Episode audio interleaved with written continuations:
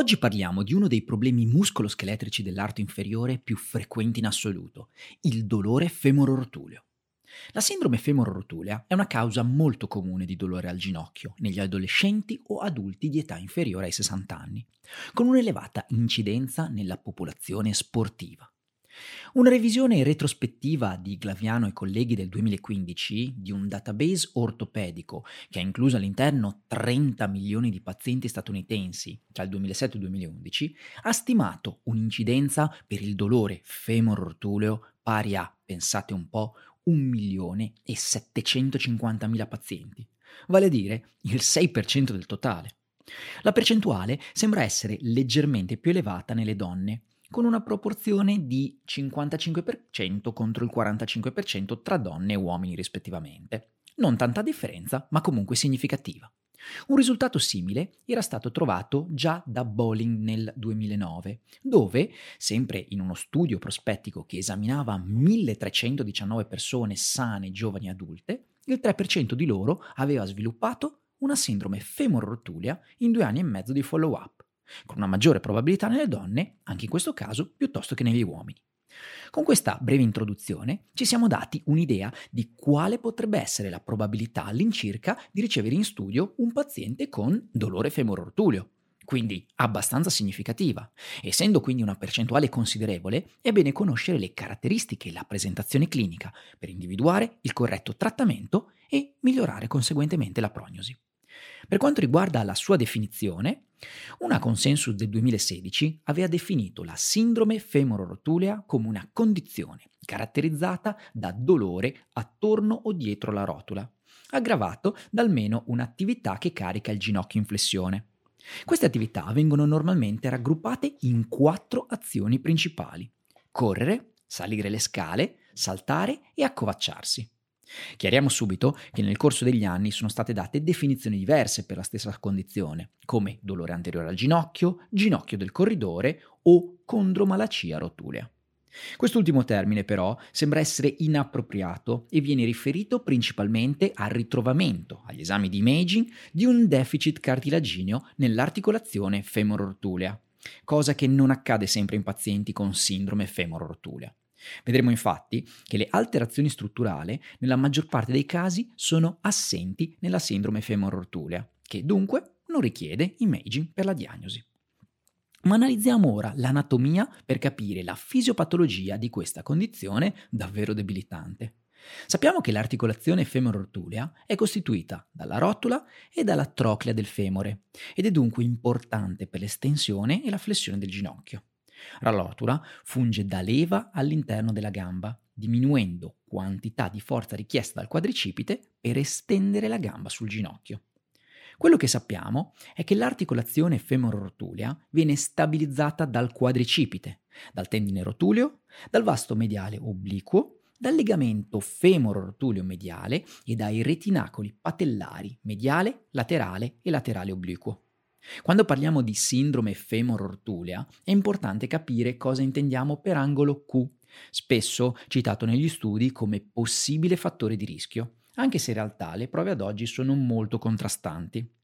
L'angolo Q viene misurato unendo la spina iliaca antero-superiore con il centro della rotula fino al tubercolo tibiale. Solitamente è 14 gradi circa negli uomini e 17 nelle donne. Quando l'angolo Q aumenta, anche le forze laterali sulla rotula tendono ad aumentare ed è proprio per questo che a lungo si è pensato poter essere un fattore di rischio.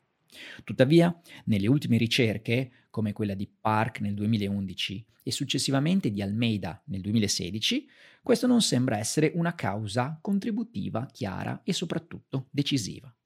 Un'altra ipotesi che è stata fatta nel corso degli anni riguarda un possibile coinvolgimento del maltracking rotuleo nella sindrome femorotulea.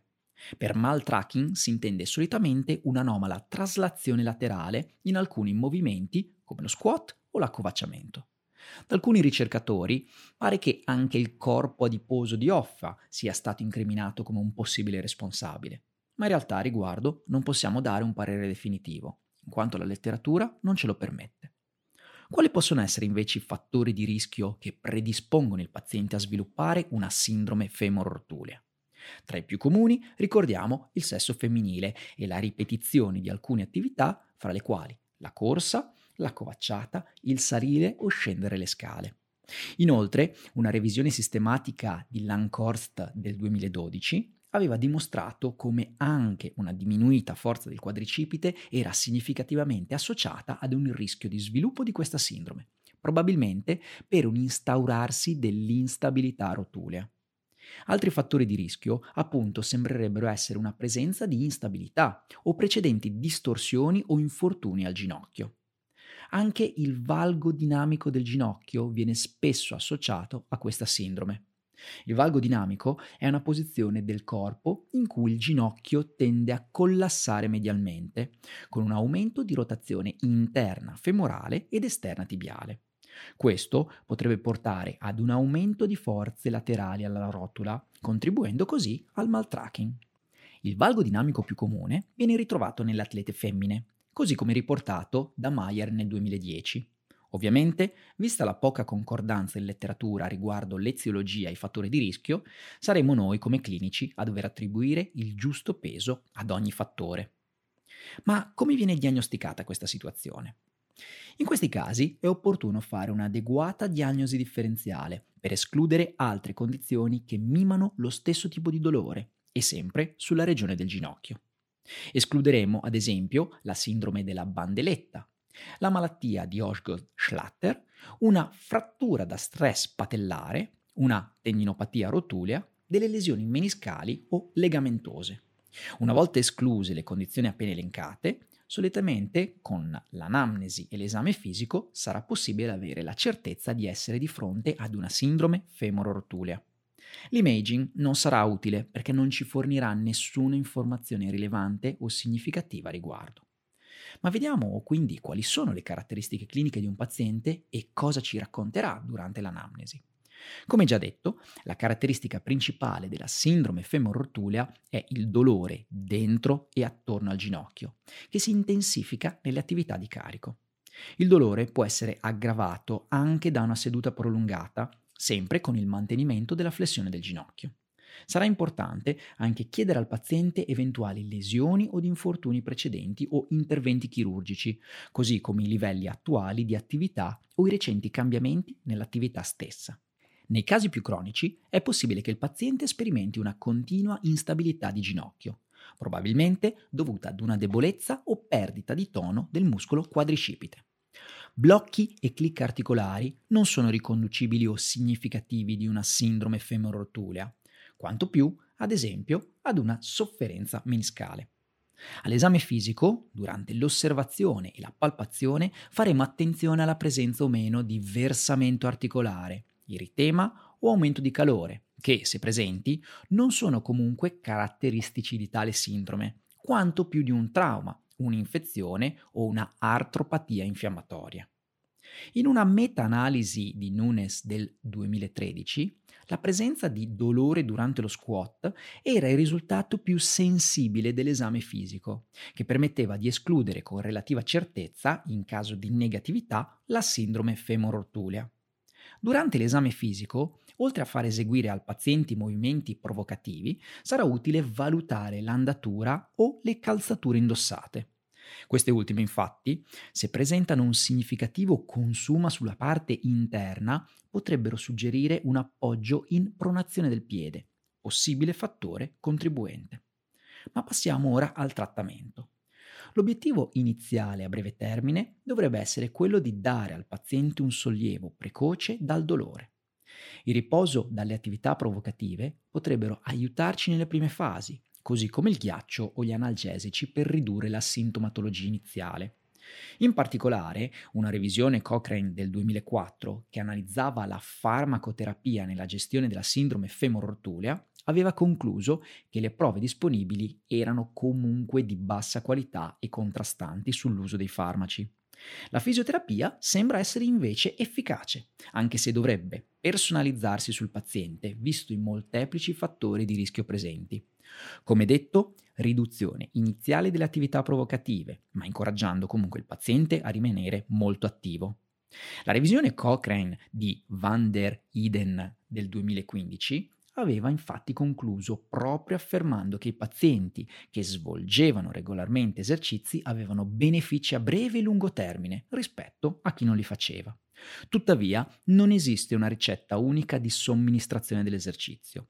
Sono utili esercizi concentrati su tronco, anca e ginocchio, eseguiti almeno tre volte a settimana per 6-8 settimane.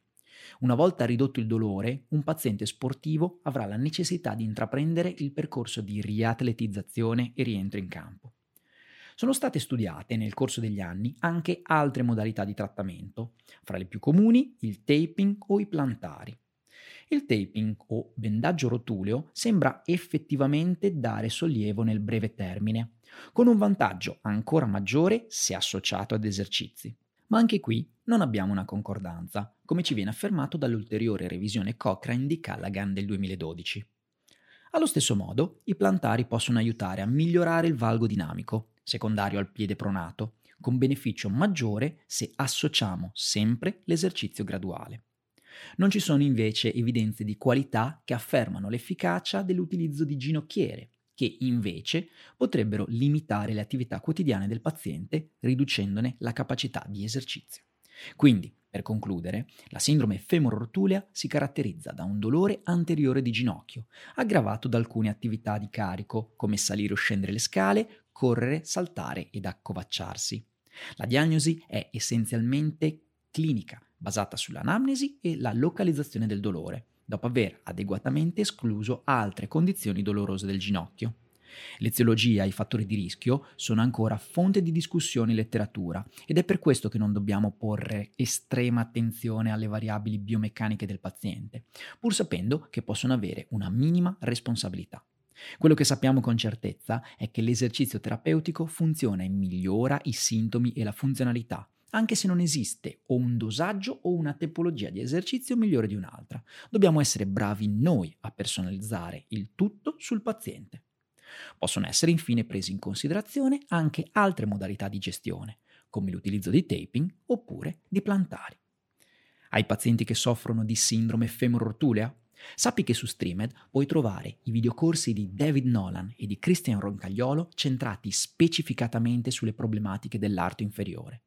Ti basta accedere con le tue credenziali su streamededu.com per trovare un'immensa libreria di contenuti video e PDF interamente dedicati alla fisioterapia. Ricordati, con Streamed formi il tuo futuro. Questo podcast è stato fatto in collaborazione col dottor Luca Marconi.